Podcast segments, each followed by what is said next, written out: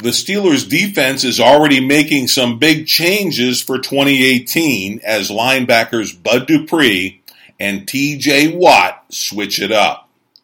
Welcome to the Steelers update from Penn Live, where we keep track of all things Steelers so you don't have to. This is John Lucy reporting.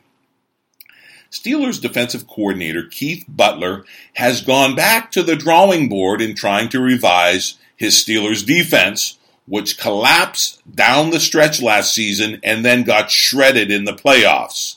He's hoping for some something much better in 2018.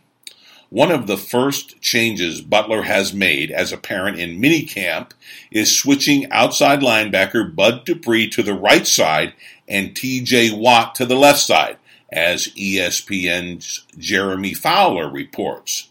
Butler explained that Dupree's chase down ability is more effective when rushing the blind side of the quarterback.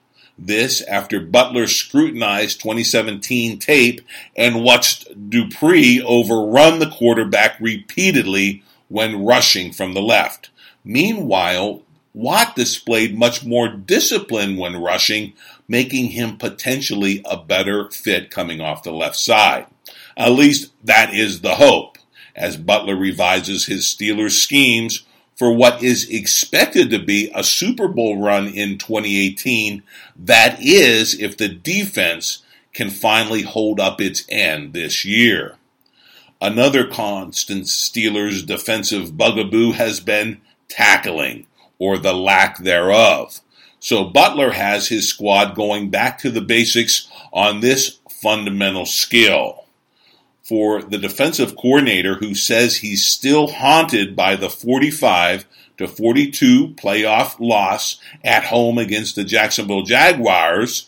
It's all about stopping the run first, last, and always. Here is Butler speaking to Trib Live about that colossal playoff collapse. Quote, You remember crap like it was yesterday. It bothers me. I know it bothers our players. We didn't stop the run and we let them score too much. It's as simple as you can get. Look at the whole last year and we missed a ton of tackles. Unquote. So stopping the run has consumed Butler all off season and rightly so. Now he has the chance to do something about it. Quote, we'll work on tra- tackling and try to improve it as much as we can. If we are able to tackle better, all that stuff is going to be cut down. Unquote. But as TribLive.com notes, most of the real corrections won't come until the Steelers report to training camp in Latrobe. That's when actual game style hitting is allowed to take place. Under the current collective bargaining, bargaining agreement, contact is severely curtailed in organized team activities and mini camps.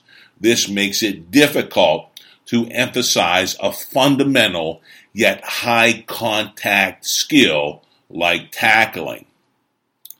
Butler bemoaned such practice rules and said they may be preventing both the Steelers as well as many other NFL teams from fielding better defenses.